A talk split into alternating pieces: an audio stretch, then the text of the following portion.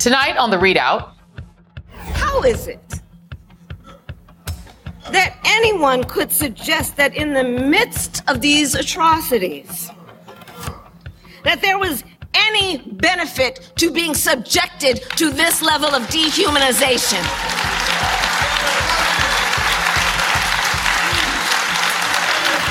In the midst of these atrocities, that there was some benefit.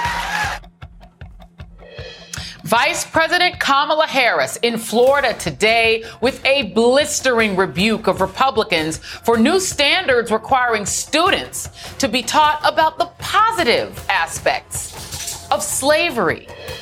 Also tonight, Donald Trump learns when his classified documents trial will begin, and it could make for a very interesting start to the general election campaign. Plus, the DeSantis reboot in Hollywood, they reboot shows and movies if they were really popular the first time.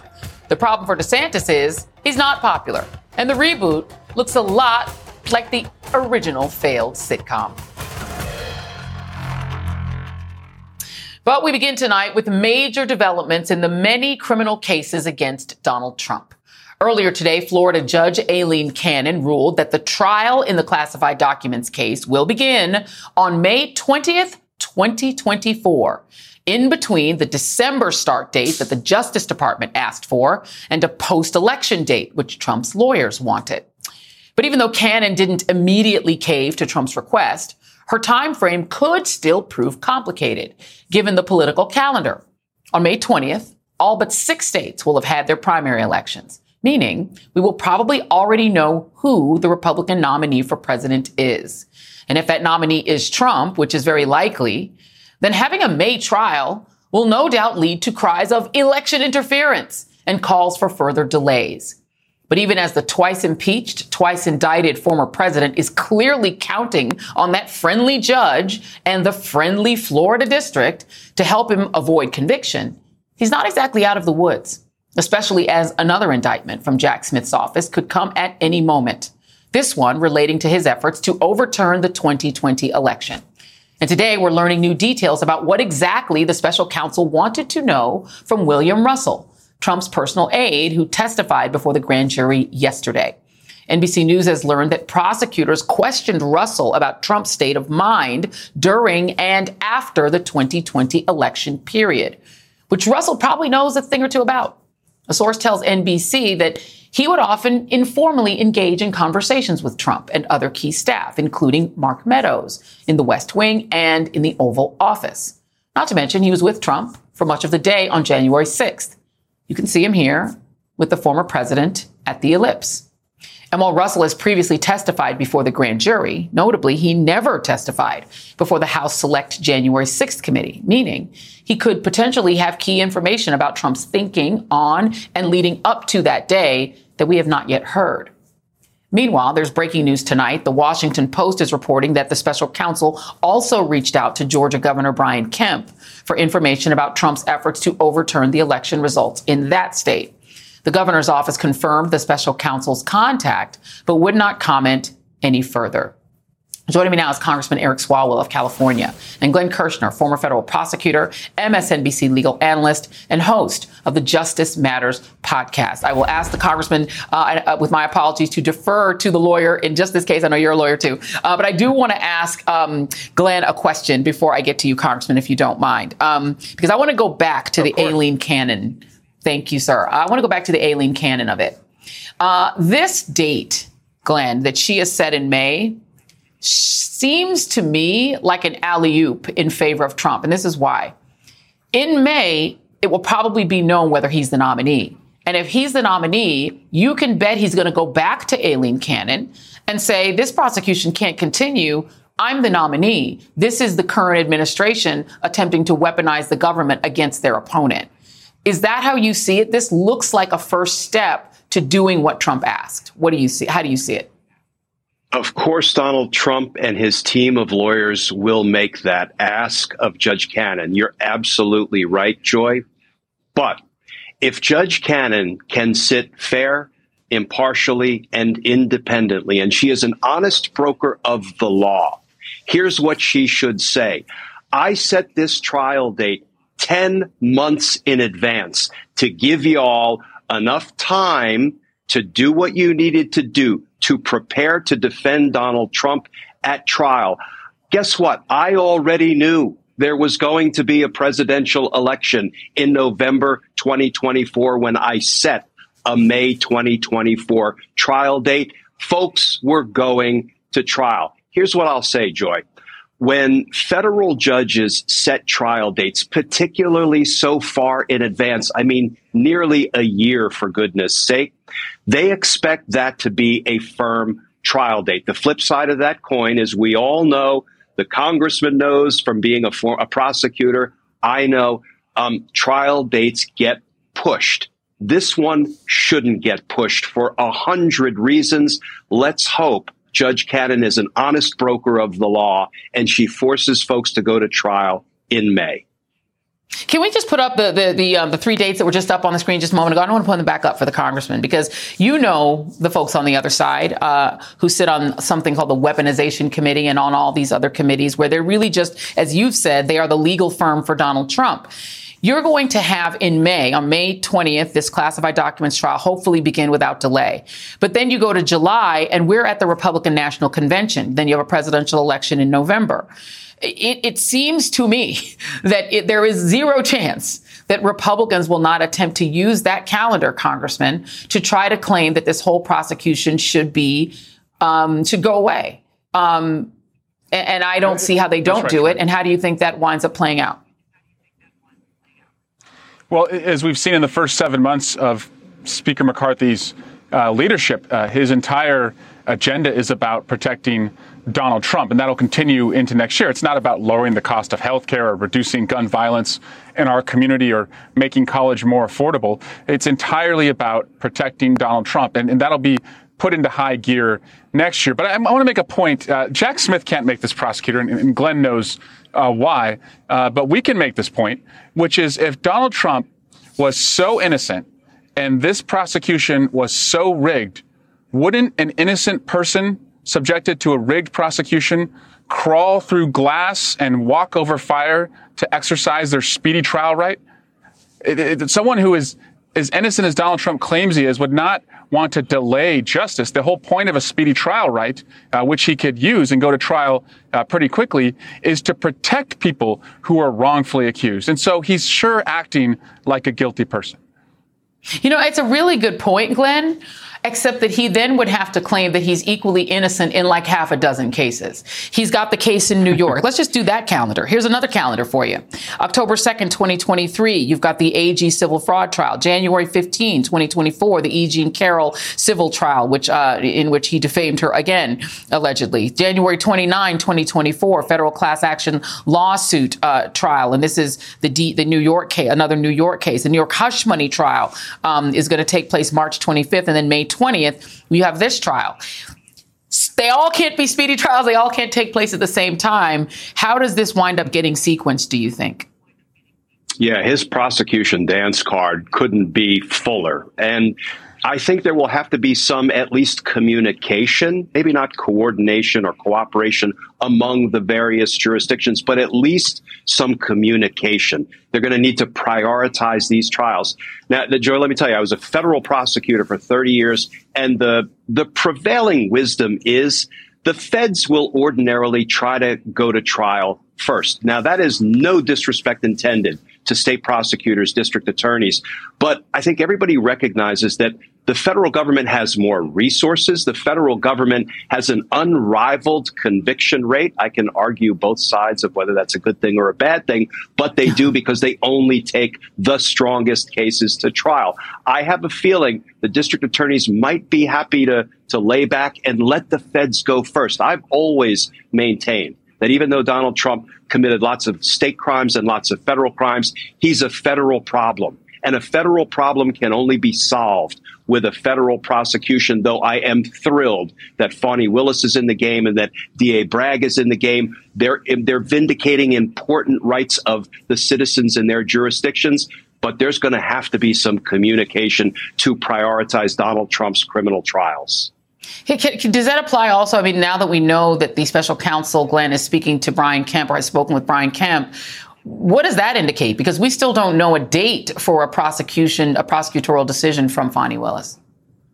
Yeah, it just shows that Jack Smith is casting the widest possible investigative net. He's got to look at what Trump and Lindsey Graham and Mark Meadows and others uh, did down in Georgia, just as he has to look to the other battleground states where there were fake electors, where there were where there was Donald Trump calling governors and pressuring them. So this is Jack Smith continue continuing to saw the investigative wood in front of him. Let me, let me play some uh, a piece of sound for you. This is Steve Bannon and Roger Stone talking about what Donald Trump was going to do before the election even happened. And what Trump's going to do is just declare victory, right? He's going to declare victory. but that doesn't mean he's the winner. He's just going to say he's the winner. I suspect it'll be, I really do suspect it'll still be up in the air. But when that happens, the key thing to do is to claim victory. Possession is nine tenths of the law. No, we won. F- you. Sorry, over. We won. Yeah. You're wrong. F- you giving away the game, Congressman. We now know, uh, based on Rolling Stone's reporting, that this Trump war room, we've heard a lot about it, the Willard Hotel, uh, was a subject of particular interest for the January 6th committee's investigation for its role in the, as the hub of Trump, the Trump campaign's attempts to block the counting of electoral votes on January 6th. Top Trump advisors used the so-called, used the so-called command center while pressuring Vice President Pence to reject the counting of legitimate electors um, and encourage state legislatures to instead send the fake electors in.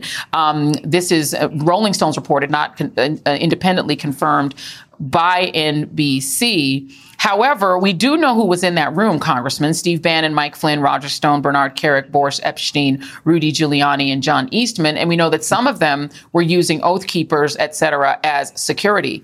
What do you make of the of this war room piece of the investigation? Uh, this ain't my parents' Republican Party. I was raised by two Republicans uh, who told me about the values of Ronald Reagan. I, I didn't agree with them, uh, obviously, uh, but they were rooted in, in principles. And, when you listen, uh, you know, to Bannon and, and Stone, uh, it's a party of violence. It's a party of chaos. It's a party of grievances. Uh, and it's a party that's trying to win through subtraction by taking away your rights, by taking away your freedom, and taking away your votes. And that is what they're going to, they're going to run the same playbook in 2024. Uh, but Joy, your, vo- your viewers should rest assured that uh, the people who support that, that number is, is shrinking. Uh, and that since Donald Trump was elected in 2016, we won in 18, 20, beat expectations in 22, win the, won the Wisconsin Supreme Court just recently, won in Jacksonville, Florida. We're on a winning streak because people want competence and community over chaos. And so I'm, I'm confident we're in the right direction, uh, and they're going to be in the dustbins of history. Last word to you, Glenn. Do you think anybody that was in that war room ought to be worried about Jack Smith?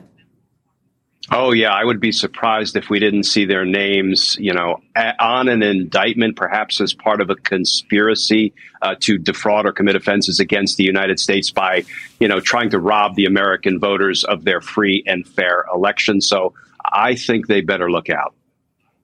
Uh, Congressman Eric Swalwell, who respectfully has uh, revealed himself to have been a reverse Alex P. Keaton, uh, Republican parents, liberal Democratic son. Uh, so it's, it's the reverse of that show. Uh, and Glenn Kirschner, thank you, friends. Bo- appreciate both of you being on the show as always. Up next on the ReidOut, when students become casualties of the war on woke, teachers give Florida's new curriculum teaching kids about the benefits of being a slave a big fat F which it deserves. The ReidOut continues after this.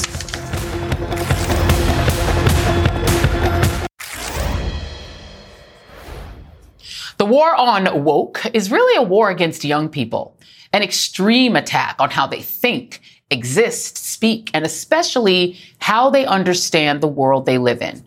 Those attacks reached new heights this week when the Florida Department of Education released shocking new guidelines on how U.S. history, particularly around racial violence, is taught. Florida middle school students will now be taught that slavery gave black people a personal benefit because they developed beneficial job skills. High school students will now be taught that black people were also perpetrators of violence during white supremacist massacres, like the one in Rosewood, Florida in 1923, when a white mob destroyed the rural black town and murdered many of its residents. The state's education department, if you can even call it that, is doing this in a public school system where 64% of its students are people of color. Late today, Vice President Kamala Harris traveled to Jacksonville, Florida to talk about what slavery was really about. It involved torture. It involved taking a baby from their mother. It involved some of the worst examples of, of, of, depriving people of humanity in our world. They dare to push propaganda to our children. This is the United States of America. We're not supposed to do that. They insult us in an attempt to gaslight us, and we will not have it. Now, I should know, we invited the Florida Education Department to have a representative come on this show to discuss this issue tonight, but we did not get a response. To the Florida Board of Education, as well as Education Commissioner Manny Diaz, please know our invitation still stands. Joining me now is Florida State Senator Shevrin Jones. Uh, and State Senator, uh, I know that you serve on the Education Committee, so I'm, you've been watching this happen um, you know, up close. The, one of the many ironies of what's happening here is that the law that requires that African American history be taught in the state of Florida was passed based on paying reparations, or at least on recognizing the Rosewood Massacre itself. That is what sparked the law that says they have to teach African American history. What do you make of the fact that they've said, yeah, you have to teach it, but it has to be, as the vice president called it, propaganda?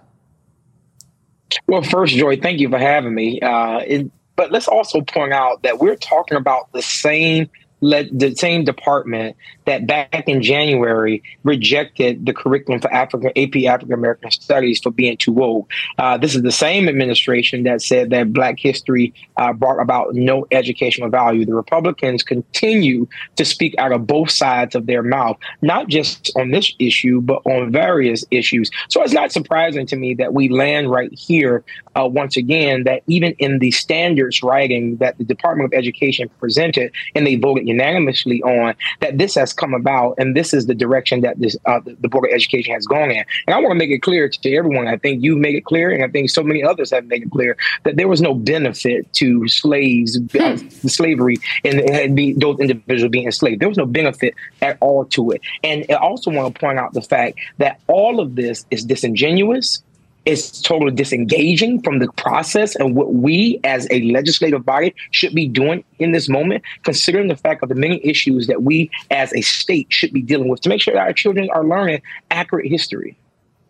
Yeah, what was the benefit of forced breeding, of raping enslaved women and then owning their children as a breeding strategy and also just as a form of venality? What was the benefit of taking black enslaved children and putting them by the water so that gators could come, so that they could hunt gators and using them as literal gator bait and then putting that on postcards? That is the savagery that took place. And yet, uh, your state would now like to teach that acts of violence against African Americans uh, has to be taught uh, alongside claiming that it is African Americans who are causing the violence. And that's not limited to the 1908 Atlanta race riot, 1919 Washington, D.C. race riot, 1920 Ocoee massacre, 1921 Tulsa massacre, 1923 Roosevelt, Rosewood massacre. They just kept happening over and over and over again. Um, and I wanted you to uh, comment on this, please, um, uh, Senator Jones, um, Senator Florida is a place where already 35% of these students are white in public school, but 20.9% are black, 36.4% are Latino, 2.8% are Asian, uh, are Asian American, and 4.1% are two or two or more races. So when the vice president says it's propaganda, they're trying to propagandize non-white children to make them believe that slavery was a good thing. Uh, and I wonder for what reason. Can you speculate on why they want black children to believe that slavery was good?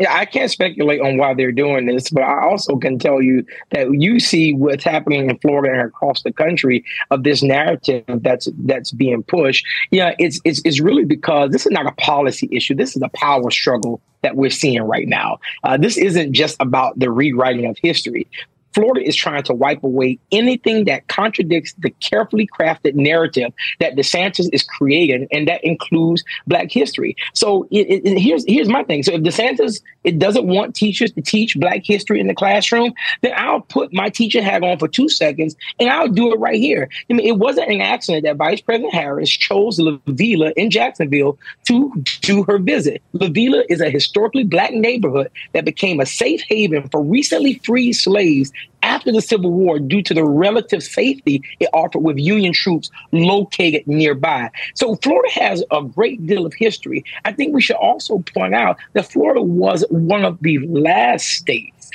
one of the last states to move forward when it comes to desegregation. One of the last states. And so what we're, what we're seeing in Florida, this is a national issue that we're dealing with, Joy. And this is a national problem that we're dealing with. We have the potential right now to raise a generation of children who don't know who they are, who don't know who they where they come from, and who do not know their history. We have to stand firm on this. And I'm not just talking about black people have to stand firm. Our allies have to stand firm because history is history. Whether you're a Jewish American, whether you're a Chinese American, everyone's history is important. And whether you feel whether you feel comfortable or uncomfortable, it doesn't matter. You cannot tie a bow on bad American what happened in American history and say that it was yeah. good. It wasn't. Lynching wasn't good. Redlining wasn't good. All the things that have happened in America need to be taught, and children need to know the truth. Absolutely. And you have to wonder why the people who are passing these laws don't assume that their children, if they are white, will not identify with the people who were heroic in history and with the abolitionists. They just assume that their children are going to identify with the enslavers. And so they're trying to make the enslavers look good. And if you want to know why they're doing it, they're doing it because they want to raise a generation of people who will be conservative enough 100%. to give them their damn 100%. tax cuts, to give them the 100%. money they want and the deregulation they want. And they're terrified of young people because young people already are woke. Too late. Hmm. Florida State Senator Shevrin Jones, thank you very much. Thank you very much, my friend. Still ahead. Alabama Republicans ignore a Supreme Court ruling to redraw their congressional map, disenfranchising more black voters. Did you know it was okay to ignore Supreme Court rulings? I didn't know that. It just makes life so much easier, doesn't it?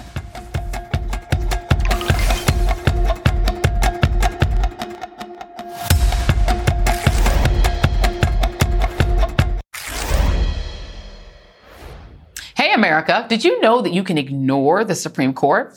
I didn't either until today when the Alabama legislature, which was ordered by the Supreme Court to draw a second and majority black congressional district, didn't do that.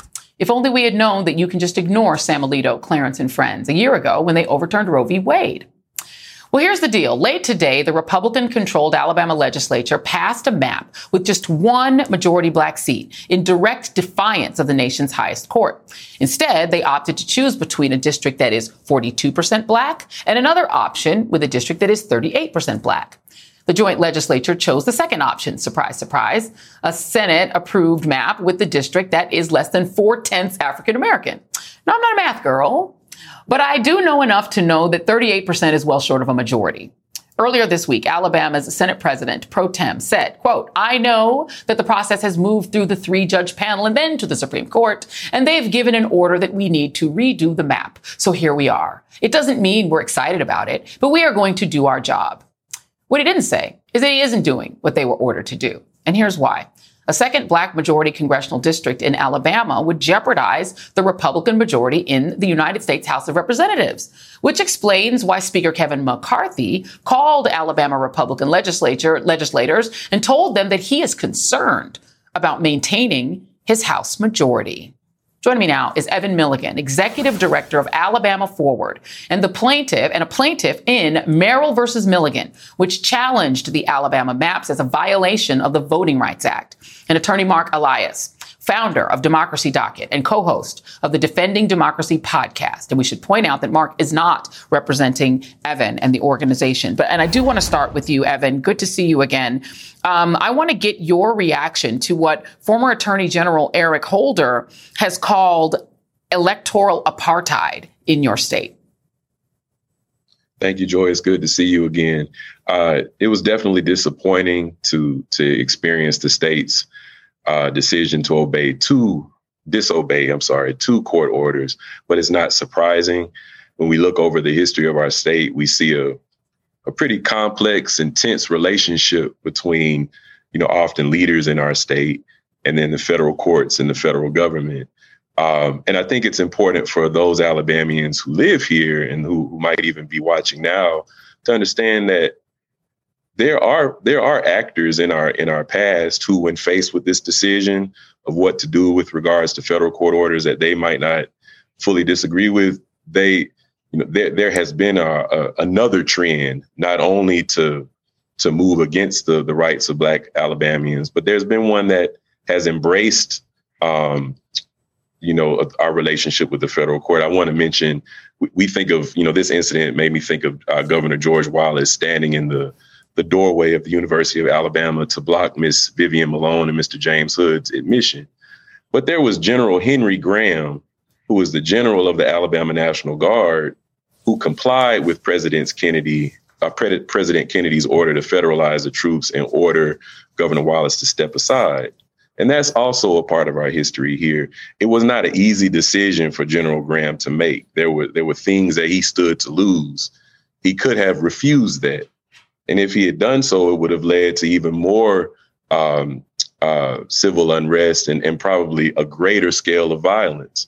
But he complied then. He complied with supervising the troops that provided protection for the Freedom Riders and for those who participated in the Selma and Montgomery March in 1964 that is the tradition that I had hoped our legislators would lean into. So it's it's disappointing that they didn't, but we have that tradition as advocates and as Alabamians that we will continue to lean into to push our state in the right direction. And uh, I will note that Vivian Malone uh, is uh, was the sister-in-law of Eric Holder, um, and so he uh, has a personal connection to it, just as so that people don't think this was ancient history. Uh, will your organization file a lawsuit about these new maps? Well, the our organization is not necessarily a plaintiff in the case, but um, several of our staff and members of the organization are, and LDF has been representing us very ably there, and we will challenge the uh, the map that was passed by our state today.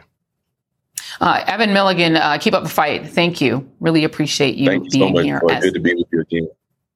Thank you. Thank you. Uh, let me turn to Mark Elias. Um, this is what Governor Kay Ivey said uh, about the redistricting map. Um, and she, she issued this statement. Following the U.S. Supreme Court order, I called the Alabama legislature into a special session to readdress our congressional map. The legislature knows our state, our people, and our districts better than the federal courts or activist groups. And I am pleased that they answered the call remained focused and produced new districts ahead of the court deadline.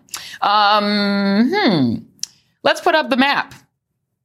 It doesn't seem like it does, like it follows the law as she's claiming it did. Chief Justice John Roberts was very clear in his majority opinion on Allen versus Milligan, Milligan versus Allen. Under the court's precedents, a district is not equally open when minority voters face, unlike their majority peers, block voting along racial lines arising against the backdrop of substantial racial discrimination within the state that renders a minority vote unequal to a vote by a non-minority member. And he's not even for voting rights. That's how he ruled. What do you make of this defiance, this massive resistance in Alabama? Look, this isn't that complicated. They're they're just breaking the law. Like you can you can we can have a whole lot of like conversations about what this politician said or that politician. The fact is, Alabama broke the law when they drafted the map to begin with. They got sued. They they protested. They thought they were going to win because they had a three judge panel with two Trump appointees. They lost. They thought they'd go to the U.S. Supreme Court and win. They didn't. They lost. And now, when faced with having to comply with the law, which is, by the way, not that complicated, right? Like a majority minority means 50%. It can't be 38% and be more than 50%. they just decided they're not going to follow the law. So what's going to happen now is there's not going to have to be a new lawsuit. There, what's going to happen now is that the federal district court panel is just going to draw their own new map because they're going to look at this and they're going to say 38% is not greater than 50%. Okay, they didn't do what they were told to. We'll draw a map. Well, let, let, me ask you this because it's very blatantly political. I mean, you have Kevin McCarthy calling, you have Tommy Tuberville, the senator from Alabama, calling because they're concerned about losing the House. This is now federal inter. You know, this is an interesting kind of intervention for uh, self gain. Your thoughts? look, I mean, there was an era when this would have been something that would have been out of bounds. You know, it would have been the subject of a scandal in Washington, D.C. if you had a House Majority Leader or House Speaker in this case calling a state legislature, telling them to violate a federal court order. Right. So let's just take that like that. There was an era not that long ago that would have been in and of itself a scandal. But Republicans yeah. have only one plan for 2024. They are going to make it harder to vote and easier to cheat.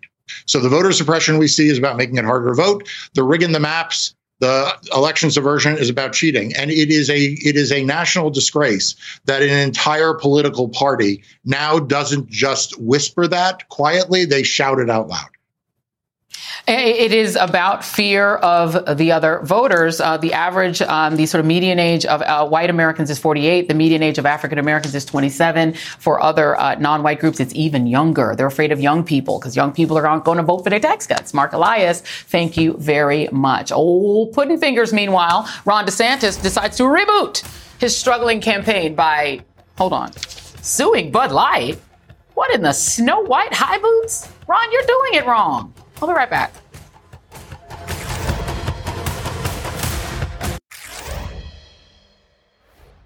Some of your supporters are disappointed that your campaign has yet to catch fire. Republican voters see you as less and less electable.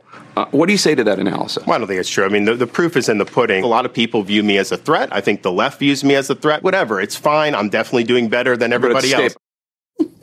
okay. I'm sorry. I'm sorry. Did Ron DeSantis really just say the word pudding? Does anyone on his campaign actually like him? Because he is not getting good advice, y'all. Lord have, have my mercy. Revolting eating habits aside, that was a laughable claim from Governor Destroy Florida that he is doing better than everybody else.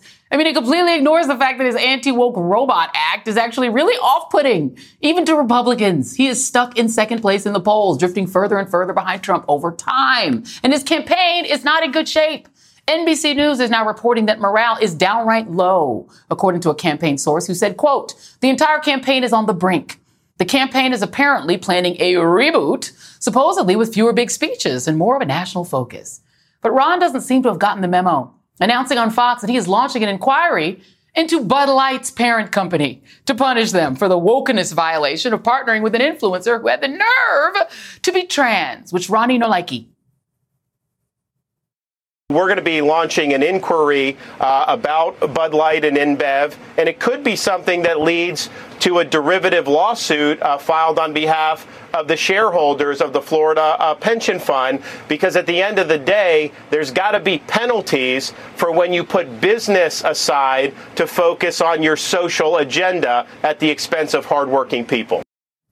Oh, wow, wow, wow. So people don't like it when someone's social agenda is pushed on them? Hmm, weird. DeSantis is claiming that Florida pension holders suffered when conservatives lost their minds and boycotted Bud Light. It's not the first stunt that he's pulled with the pension. He already made a big deal over prohibiting state investments in companies that pursue diversity or inclusion or who demonstrate a concern for the planet not burning up. But if he's actually concerned about the pension, he might want to address the fact that its finances are not in good shape reportedly losing $200 million due to investments in, wait for it, Russia, which they held on to after sanctions were imposed due to Russia's invasion of Ukraine, an invasion DeSantis, as your anti woke president, wouldn't be bothered to oppose. Joining me now is David Jolly, former congressman from Florida and an MSNBC political analyst, and Christina Greer, professor of political science at Fordham University and host of the Grio podcast, The Blackest Questions. It falls to you, David Jolly, to explain how this reboot is going. Look, Ron DeSantis is frustrated that America tonight doesn't want to be Florida, and America doesn't want Florida's governor. And so he's trying to reinvent himself. The problem, Joy, as you know well, is who Ron DeSantis would have to become to become a successful presidential candidate. He's simply incapable of. He'd have to be a Republican who's strong on national security, standing up against Putin, a Republican who is shepherding a resilient economy with ladders of opportunity for all people, and a Republican that thinks politicians should stay out of your curriculum, out of your bedroom, and out of your family's decisions. None of that is who Ron DeSantis can be. He's cast himself as a Pat, Pat Robertson presidential candidate from the 80s. America sees him that way. He will. The only thing he has going for him is time. He does have six months to try to rebrand, but right now the rebrand is as bad as the launch. Yeah, but you know, and Christina, typically, if your governor is running for president, they're doing it on the basis of their stewardship of their state. His state is losing construction workers. Uh, field hands on farms are fleeing the state because of the immigration law. There's malaria afoot. They've got malaria now rampant in the state and no public health director to stop it. And now they just decided that students need to learn that slavery, slavery was great. Great job training for the blacks. Your thoughts? Right. Well, jo- you know, Joy, governors usually try and tout executive experience, saying, you know, I led the state and we have all these record accomplishments because voters go to the polls based on economics and pocketbook issues. Ron DeSantis doesn't have that record. He can't say that about the state of Florida. He's having a very difficult case making that to the rest of the Republican Party. And I would add one more element to David's layout, which is also Republicans like a candidate with a little bit of personality. And we've seen time and time again that Ron DeSantis is smug arrogant, and seems very disinterested in having to go through the business of campaigning. And there are a lot of people in his party who just they want to see him, you know, in that Donald Trump, George Bush esque uh, mode of having fun with them, sort of being their friend.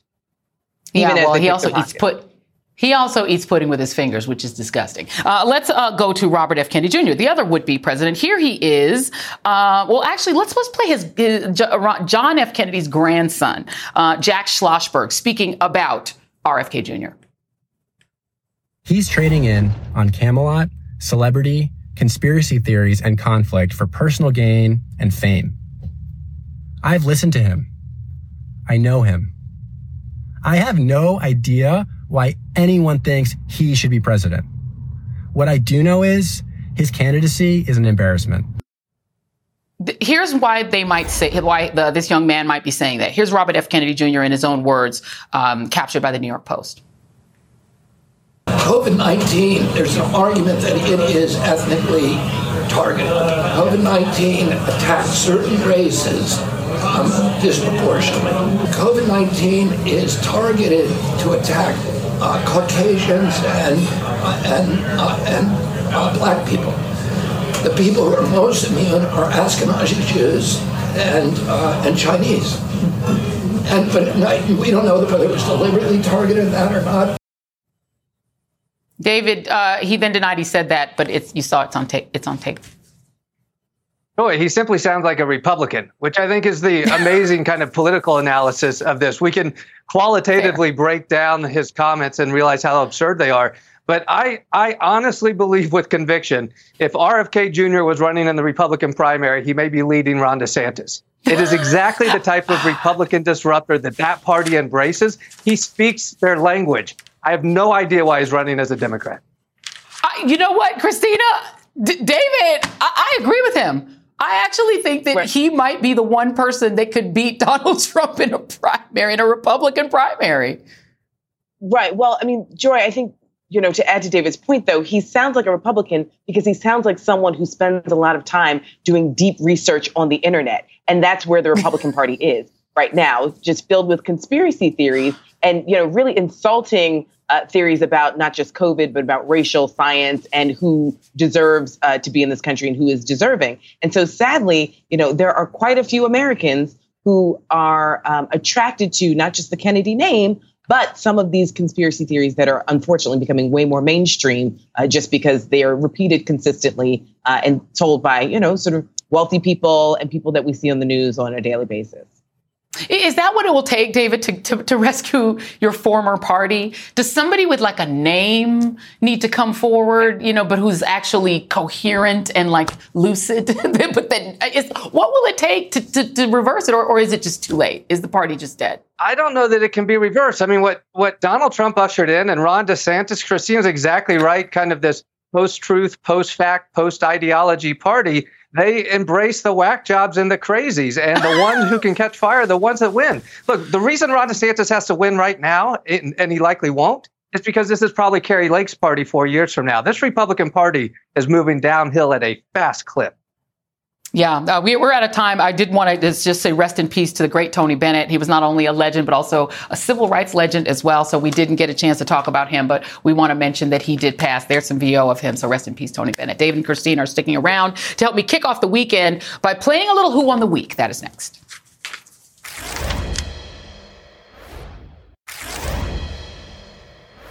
Well, folks, we made it to the end of another week, which means it is time to play our favorite game. Ah, yes, there's the music. Who won the week? Back with me are former Congressman David Jolly and Christina Greer. Christina Greer, ladies first, who won the week? Uh, my favorite Bayou Barbie from the best city in the world, Baltimore. I'm talking about Angel Reese, who got her high school uh, basketball court uh, dedicated to her. She also got the keys to the city, and she managed to do a fundraiser for women's basketball uh, to go to her former alma mater. I love her. She is adorable and brilliant uh, as a track star. Love that. Okay, that's a good choice. All right, uh, David Jolly, it falls to you to tell us who, in your mind, won the week. Joy, I am so excited about this week's winner of the week because it is you and the ReidOut team celebrating your third anniversary of the ReidOut. Listen, you made history when you launched in the seven o'clock hour. You have loyal MSNBC viewers who trust you and your team every night to deliver the truth. And even over at Fox News, they can't quit you as you drop truth bombs on them, and their keyboard warriors go crazy every night. The world is watching Joy Reid and the ReidOut team three years after your launch. Congratulations. Thank you. Thank you. Thank you. Thank you. I, I appreciate that. You are a good friend and a good fan, like member of our family. We have a whole family on the show and you are a big part of it. Both of you are part of our family. So thank you very much. And this team is awesome. So big ups to the ReidOut team. Uh, it is the best team in the whole world. So I love them very much. Thank you. All right. So my who won the week though, uh, is, as you can see, I'm wearing a little bit of the, uh, sort of Clue for mine, it is Delta Sigma Theta Sorority Incorporated. Uh, my wonderful, beautiful sorority, which they're all in Indianapolis right now. I'm not there. They are celebrating the 56th National Convention. Uh, it was wonderful. Kamala Harris gave a rip roaring speech. She is from AKA, from Alpha Kappa Alpha Sorority Incorporated, but she came and visited to be part of the Divine Nine Black Girl Magic. And she, that's how I knew she was hopping mad about that Florida curriculum because she said all the words about it. Uh, also, yesterday was honored clerk Cheryl Johnson, who got a standing ovation. If you guys remember during Kevin McCarthy's speaker vote, the amazing clerk Cheryl Johnson was honored. Um, they inducted six new honorary members, including somebody who will be familiar to people who watch this uh, network. But also, the big star was Justice Ketanji Brown Jackson, who was inducted as an honorary member of the Delta Sigma Theta Sorority Incorporated. Uh, that was the big news. Uh, that broke that uh, she is now uh, our sweet, sweet soror, and it is so brilliant, and we were so excited about it. David Jolly, Christina Greer, thank you very much, Deltas. We won the week. That is tonight's ReidOut.